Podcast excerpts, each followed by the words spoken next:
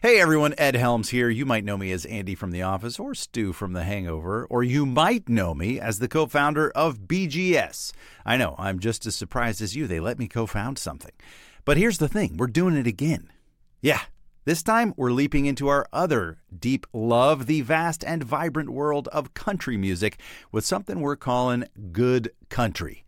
Now, this isn't just another newsletter. Think of Good Country as a place a place where you can explore, learn, and dig into all of what makes country good.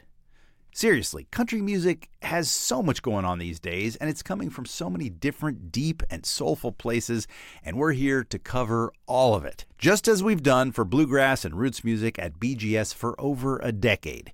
So sign up now at goodcountrybgs.substack.com and let us bring you the many sides of country music straight to your inbox.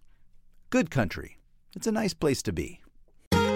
Hey, it's Cindy Howes from the podcast Basic Folk, where we have honest conversations with folk musicians.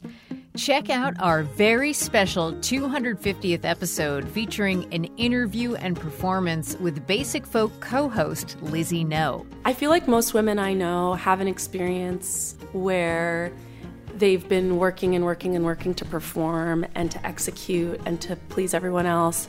And then things sort of fall apart a little bit in some way or another. And partying can actually be a really important step towards getting free because it shows you where you need to fall apart and being on the dance floor like in community with mm. other women and mm-hmm. in community with queer people mm-hmm. like for me those experiences have been so important this time lizzie is on the other side of the mic talking about and performing songs from their brand new album Halfsies. Basic Folks 250th episode with Lizzie No is streaming now on the Bluegrass Situation Podcast Network. Join us there or wherever you get podcasts.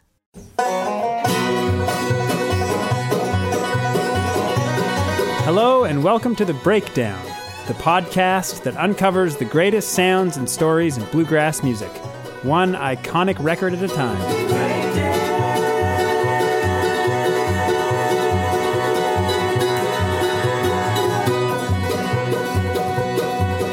I'm Emma John, author, journalist, and all round bluegrass novice.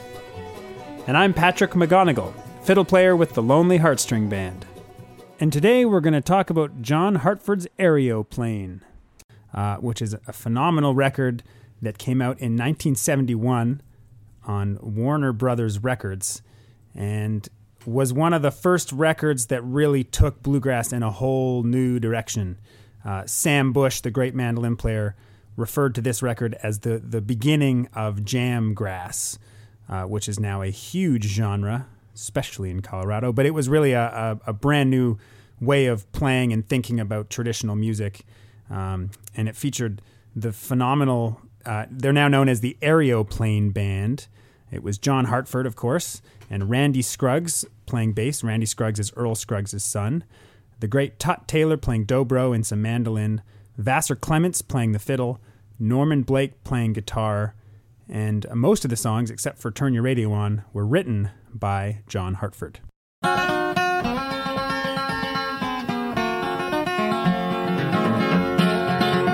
Come and listen in to the radio station where the mighty hosts of heaven sing. Turn your radio on. Turn your radio on. Turn your radio on. Turn your radio on. If you want to hear the songs of Zion coming from the land of endless spring, get in touch with God. Get in touch with God. Turn your radio on. Turn your radio on. Radio. Turn your radio. So what happens is that Turn Your Radio On is both the first track and the last track of this album. Mm-hmm. So mm-hmm. the entire album is bookended by this this gospel um, praise and worship, but there's lots and lots of naughtiness in the middle of this album. There is. but it's also like I could see John Hartford in his kind of steampunk way thinking about the radio as this kind of god, you know, the music in the air. It's it's it's like it's a perfect song for him to choose to set this up because it's it's ambiguous as to whether or not the the god of this gospel song is you know what it is, who it is. I, I, so it's just perfect. Maybe the music is the god to to John. Yeah, and I and I think it's I think also there's there's stuff in there that that would not be objectionable even if you were a hardened atheist because I that I love that lyric. Mm-hmm. Get a little get a little taste of love eternal. Get a little heaven in your soul. I mean, Yeah. who doesn't want a little heaven in their soul? That's beautiful. for sure. And then it goes right into Steamboat Whistle Blues, which is one of his most popular songs.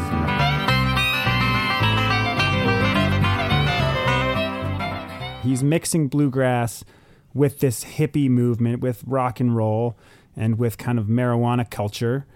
But he's also being so critical of of nostalgia while embracing nostalgia, and critical of bluegrass while embracing bluegrass. And this song, I think, is that. You know, he even he's the grass is all synthetic, and we're not really sure about the food. You know, he he must be self aware that when he's talking about grass, he's mentioning marijuana and bluegrass and grass grass like i love how this song Wow, I that's really fascinating. I did not I did not come up with all those with all those grasses in my head. I should actually I should say right here right now since this is the uh, the start of the podcast. Um, I apologize to anybody who finds my pronunciation of bluegrass problematic. I I cannot, as a British person, say bluegrass. It's it's impossible. my my muscles in my mouth don't work that way. So um, I'm officially putting the arse in bluegrass in this podcast.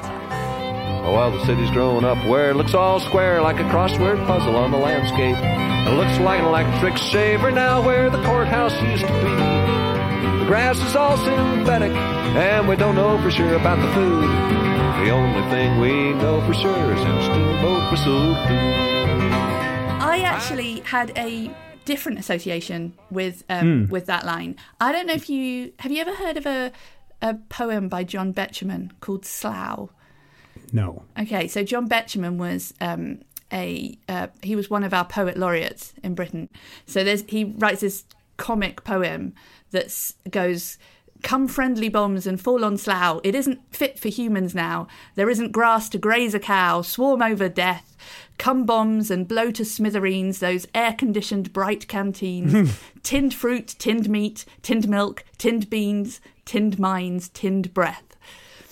And as, Oh, yeah. as soon as I read that, the grass is all synthetic and, and we're not so sure about the food, I, I immediately thought about this poem um, and wondered whether John Hartford would ever have read any John Betjeman. Oh man, if not, it's he's struck on the exact same theme. And there's also, I feel like in that poem, a similar sense of there's an irony to it. You know, there's an irony to to the way they both say that. But I love it. I love. I mean, I- I think Steamboat Whistle Blues is one of my favorite all time songs, and and it's because of that sly way that he's so critical of of everything. You know, he's he's just in his own little way, very relaxed, stoned way of just kind of saying, "Who knows what's happening in the world?" And I love it. It's so good. And we should say that it's coming out of a a specific love of boats as well. That this Right, the whole course. the whole reason for this song is that he um, he loved to pilot those boats. Hmm. Yeah, he was a steamboat pilot. Um, and uh, just last week, uh, when I was in Nashville, got to see the house that he lived in until he died, right on the Cumberland River, right on a, a beautiful bend in the Cumberland River. And his house sat over the river. And he had built on the very top of his house a kind of glass turret that just sits right at the top. So he could go up and sit in his little glass turret on the top of his house and watch the tugboats pushing coal barges up and down the Cumberland River.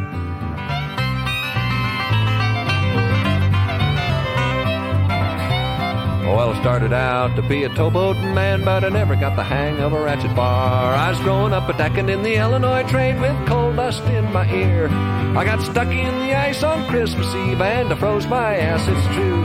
I just a shivering and a shaking with down south case of them steamboat whistle coal dust in my ear that is something you would not know if you hadn't been on the boat if, if you if you hadn't actually been in this world and done this you would have written um, coal dust in my hair or coal dust on my yeah. face or in my eyes the fact Right. that the coal dust is like stuck in his ear just is proof that this is a guy who's stood there and had to pull coal dust out of his ear The only thing we know for sure. So my question, Patrick, is: Do Yes. you know which city he's referring to? I do not. You do not. That's interesting, because I don't think it's I don't think it's apparent at all either, and uh, so I did a little bit of digging to try and find out. Uh, the only way I managed to work this out uh, was because I found a sheet, uh, a picture of actually some alternative lyrics that he wrote originally Wow. which I think this song is called Them San Fernando Hills. And there are lines about since the sun fell down on Hollywood in the mountains. Uh, at which point I thought, wait, okay, he's talking about Los Angeles. Uh, Oh, and he had just moved back from LA right before he made this record. He moved back to Nashville. exactly. Which I think gives the gives this idea that he has the steamboat whistle blues and he's he's sitting in Los Angeles and, and feeling this nostalgia for um, for a different way of life. It makes it even more compelling somehow. Oh, yeah, I love that for sure. I also discovered what the Electric Razor building was because um, uh, I just I just went down a rabbit hole and, Well, and you're a journalist. This is this is your area of expertise is finding out the information. I discovered that the Los Angeles courthouse was demolished in 1936, and then uh, there was a, a building. Um, I think it was like a, another justice defense building that was uh, built on that site in 1970. So the year before this came out. And if you if you look up the Clara Shortridge Foltz Criminal Justice Center on Google Maps. Hold on, say say that say that one more time. it's called the Clara Shortridge Foltz Criminal Justice Center. Okay. And if you look that up on Google Maps and you do a street view, you will see that it does look like uh, the head of an electric razor.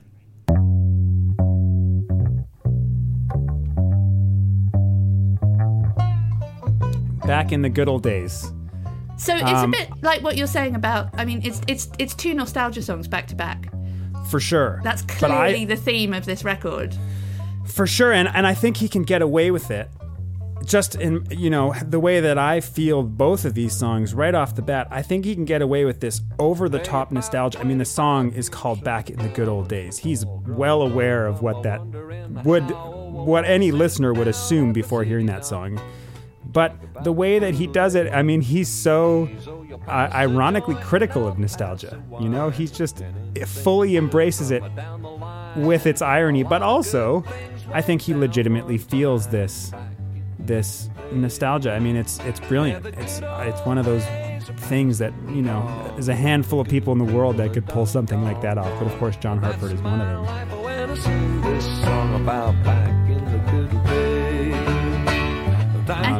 And, we should say that that's kind of important to bluegrass as a whole. I mean, nostalgia is almost like the base element of bluegrass music. back, in the good old days. But when you gotta go, you gotta go. There's always somebody, don't you know?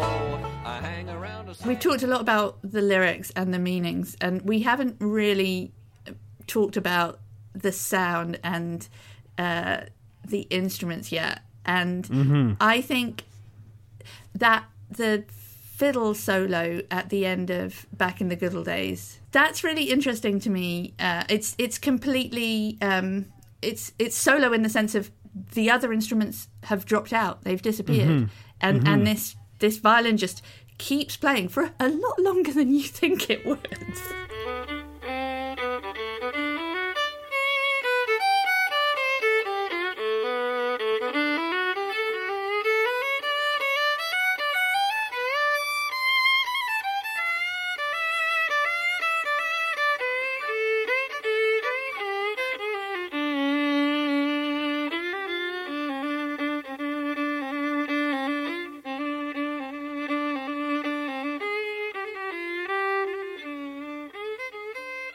I wonder if they were like, okay, Vassar, you're just going to play this one out as long as you want. Or if Vassar just went for it. I could see Vassar being the kind of guy that would do it. So for people who who don't know so much about bluegrass, Vassar, we're Yes. talking about Vassar Clements. One of the most legendary bluegrass fiddlers of all time. And I also think one of those guys, I mean, he's the perfect choice for someone like John Hartford. Vassar was playing with and recording with Bill Monroe by the time he was 16 years old. So he was bluegrass as they come. He really knew and was part of the evolution of early bluegrass. And yet here he is in 1971 hanging out with John Hartford and Randy Scruggs and Todd Taylor and Norman Blake and and smoking weed hypothetically and really stretching out and and I've heard from a few people that they think this is kind of the first record where Vassar really found that sound that became something that we all identify so strongly with as fiddle players, uh, which he took to Old and in the Way, uh, the instrumental record of, of the Bluegrass Album Band, which is volume six, all these records that are so incredible with Vassar's style. This is, I think, one of the first times that he really found that sound because he was so liberated in, in the studio with all these guys and moments like this end of back in the good old days when he's just able to literally invoke an image of an old guy walking down a dirt road kind of playing the fiddle as he walks down this road you know it's it's perfect. It's one of i mean as a fiddle player i just you know, that's one of the great recorded moments of fiddle for all of those reasons i think. Hey everyone, this is Alex Hargreaves, and uh, I'm currently on tour in Florida, which just so happens to be the home state of the great Vassar Clements.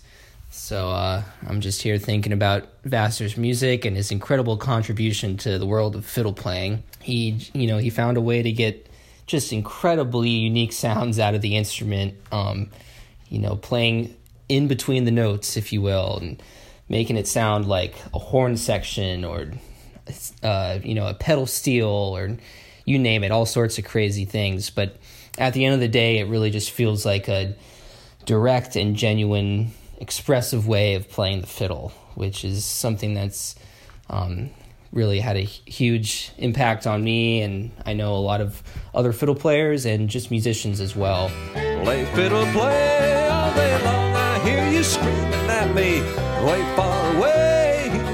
Vassar is the only fiddle player that gets away with playing a solo all the time. It's just when he's actually soloing, they push him up in the mix because he's just he just played and he played beautiful licks and, and kind of melodic lines, but the whole time he was never a guy that was too worried about, uh, you know, bowing out for the for the vocals or something. He managed to have this aesthetic of playing all the time, which you can hear on this record.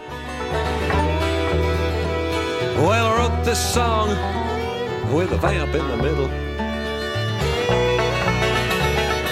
As a musician, someone who thinks about the studio, you know, it's one of those fantastic moments where you know there's the there's the two approaches to studio. I think about it like it's the Beatles versus the Rolling Stones. The Beatles would go in and just layer upon layer and edit and edit and make this kind of very tight, clean, perfect studio sound. And the Rolling Stones, I think of as the other end of that spectrum, which is just go in and and get drunk and throw down all your emotions all in a room with a handful of mics together. And those are kind of the two spectrums, and they both have their ups and downs. And this record, to me, is, especially in bluegrass, one of the classic examples of capturing a vibe in the studio. They're they're clearly sitting around in a circle, having a great time playing music together, and we get to be lucky listeners. Just you know, we get to be the fly on the wall. How did your first impressions take you on this? Okay, so the first thing I should say is quite by chance, I ended up listening to this record for the first time on a plane.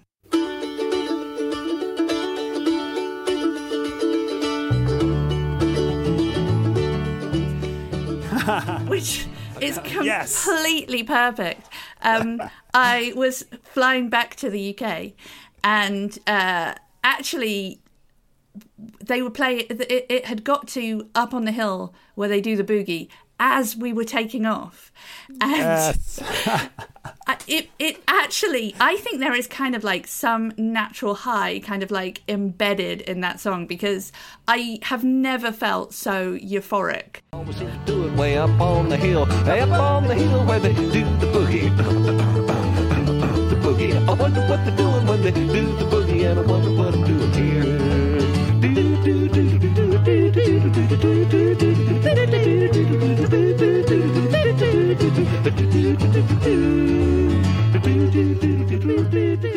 Immediately, that's followed by somebody Yeah. blowing raspberries. I didn't know that was coming. That's if you don't know that the track "Boogie" is is what it is, uh, it's really quite disturbing. Uh, uh, uh, hey, baby, wanna boogie? Boogie, woogie, woogie with me. Hey, baby, I wanna boogie? Boogie, woogie, woogie with me. I don't know what that track is. I don't know what he was thinking, what they were thinking. Do you have any idea? Well, I've I've heard stories. Uh, ho- hopefully, we can get someone to uh, en- enlighten us further. But I had heard that that was just something he did as kind of a gag.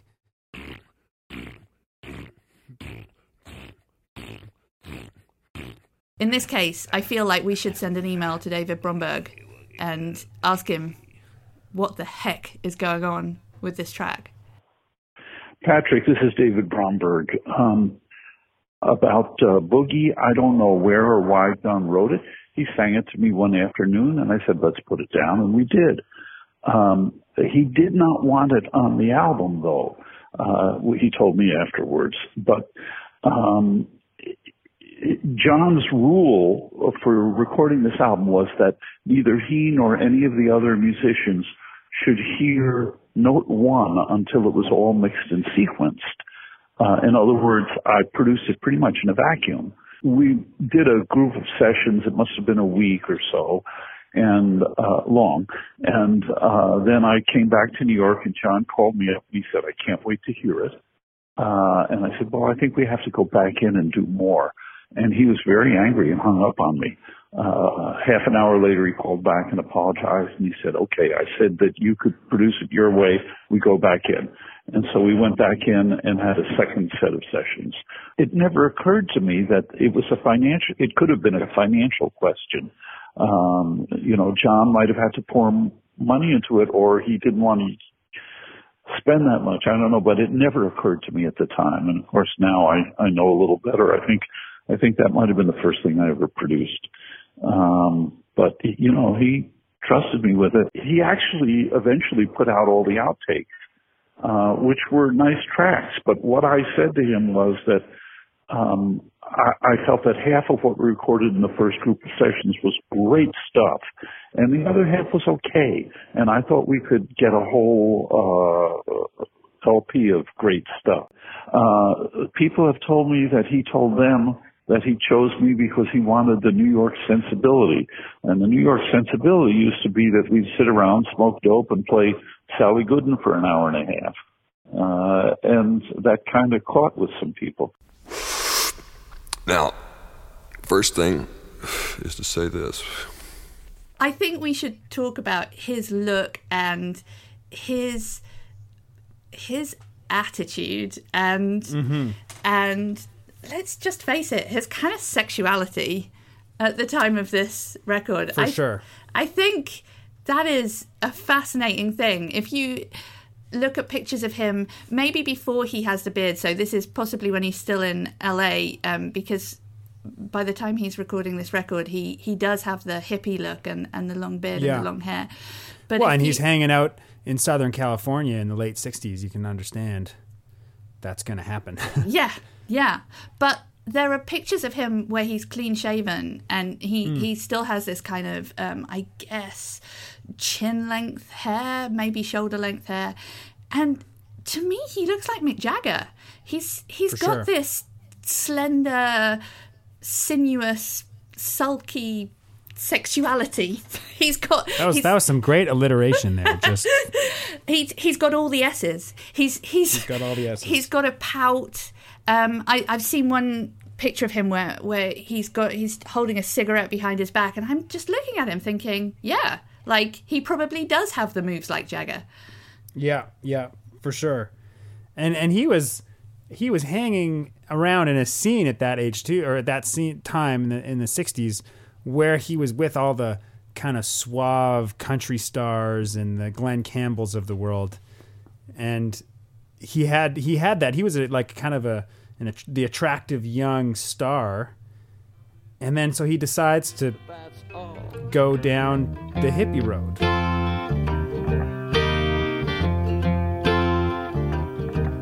It's interesting because he had split up with his wife the year before as well. Mm, I didn't know that. He, um, yeah, his first wife, um, Betty, she mm-hmm. had uh, I think, moved to Los Angeles with him when he moved to Los Angeles, Yeah. and she says there's there's a great book um, which uh, I have been reading called Pilot of a Steamboat Aereo-Plain by Andrew Vaughan. Um, and to be honest, if you want to know more about how this record came about, I mean, I cannot recommend this book highly enough because it's got it all in there. Uh, but it talks about, um, it's got some interviews, uh, including uh, with members of his family, and talks about how he really. What, what they what they say is lost his way when he went to Los Angeles, um, uh, by which I think they mean he basically chased women and did a lot of drugs. I think that's Yeah. that's the honest truth of it. And um, and to be honest, I think you can tell from this record that he chased Yeah. women. Can't can't you? Oh yeah. I mean, the the first girl I loved that that song, or you know, um, the girl, like kind of the girl I left behind me, sort of thing. Yeah. Yeah, for sure.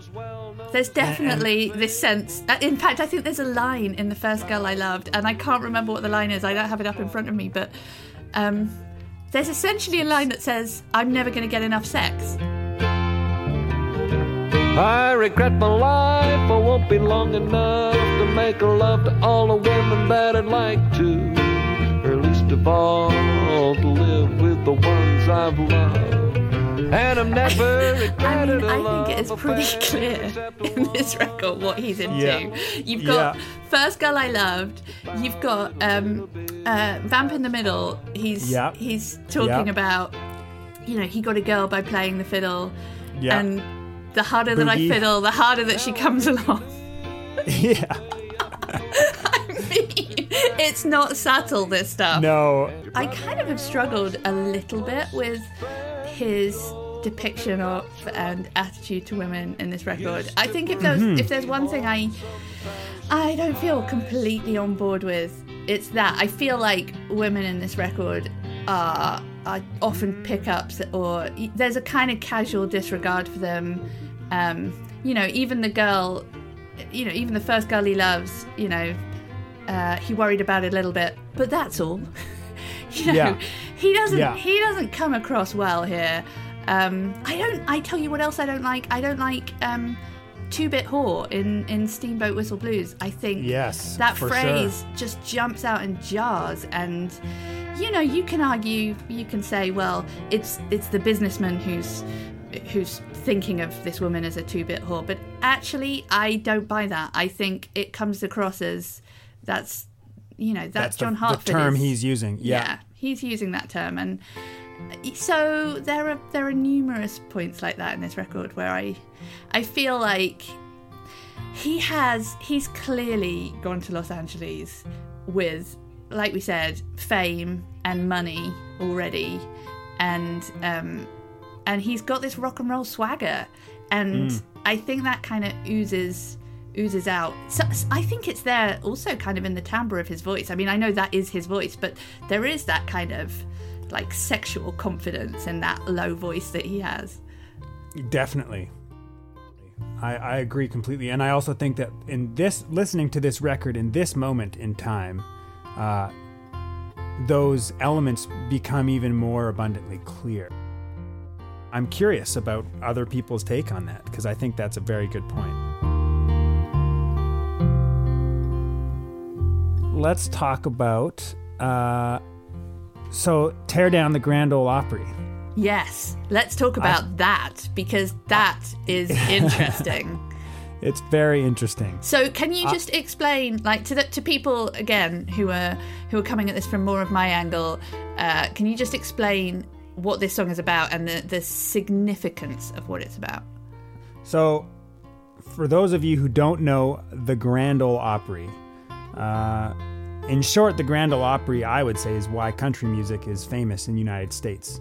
The Grand Ole Opry, uh, forever and ever, was recorded at the Ryman Auditorium, which is a, a one of the most famous buildings in Nashville. And the Opry And- itself is a radio show that used to It's come a radio out show on the weekends. on, du- on WSM AM radio, I'll, I'll keep it simple, but the Grand Ole Opry was was the way that country music was spread around. But it really, I think it changed country because it, it allowed people to all from all different places in the United States to listen to the same stuff and all of a sudden have a singular approach to a sound. And so it really kind of unified uh, country musicians and uh, across the country.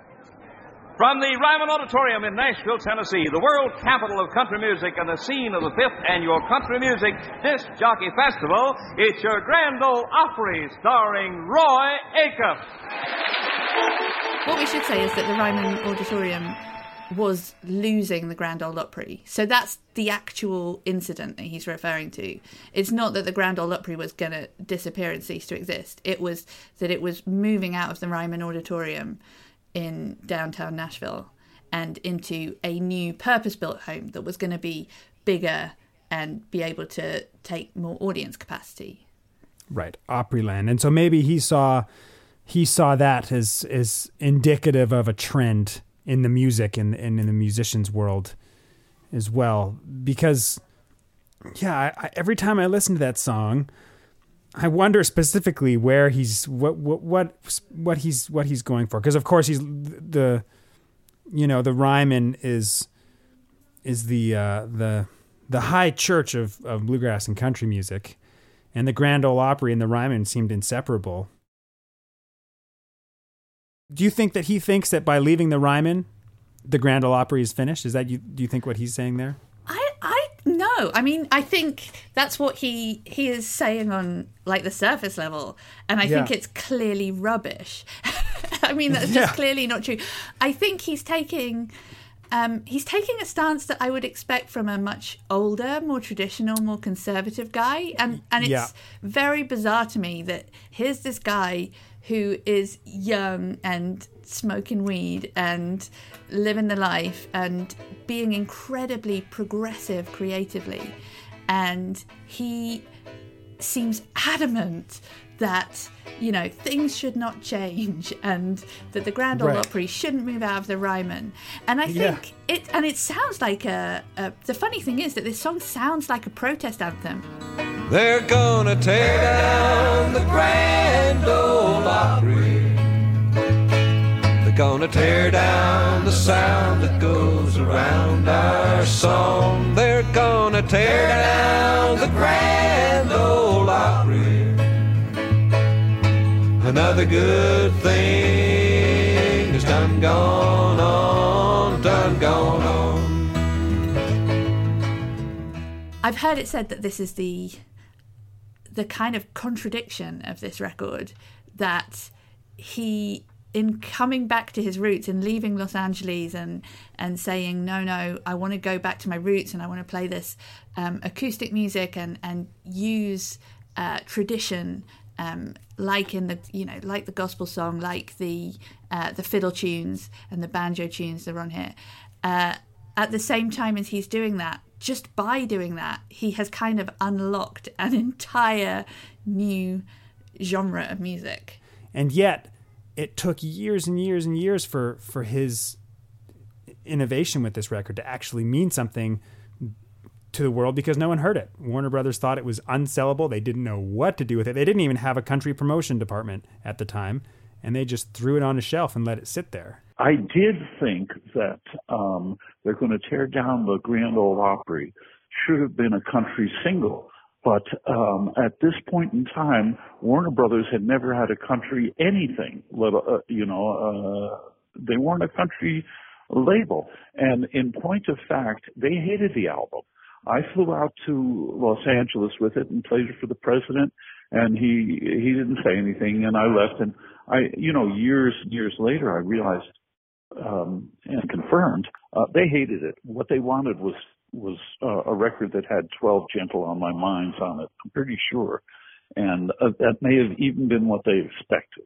They certainly didn't uh, expect uh, bluegrass or what came to be known as newgrass. It's knowing that your door is always open and your path is free to walk. That makes me For fear of, of saying postmodern in a podcast, I, I the first thing that I wrote down about this record is postmodern. Yeah. Uh, Station And- Break. Station Break is totally postmodern. Bill Randall, 650. Dorothy S. Ma'am, the Axelwide and Peppermint Endurance Company in Bashful Johnny C., home of the grand old conglomeration, Fanny Hill University, and the bathtub of the South. It's 730. If you're if you're passively listening to that, if that came on the radio, if you were driving in your car thinking about something completely different and that came on and played, you wouldn't even bat an eye. Yeah. You know?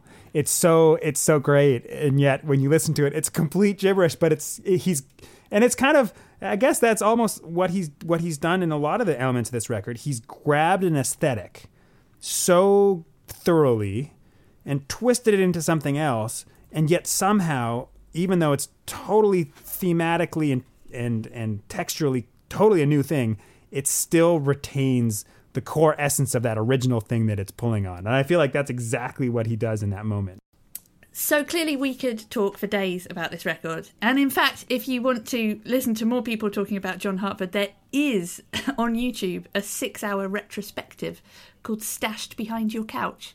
So I recommend that if you really haven't had enough of people talking at you about John Hartford. Uh, we want to say thank you to Andrew Vaughan, the author of Pilot of a Steam Powered Aereo-Plain, which is available um, on Amazon. And also to Katie Hogue, who is John Hartford's daughter and is instrumental in preserving his legacy. Uh, and also thank you to Trevor McKenzie at Appalachian State University for helping out with other research. Until our next episode, we would invite you to get a little heaven in your soul.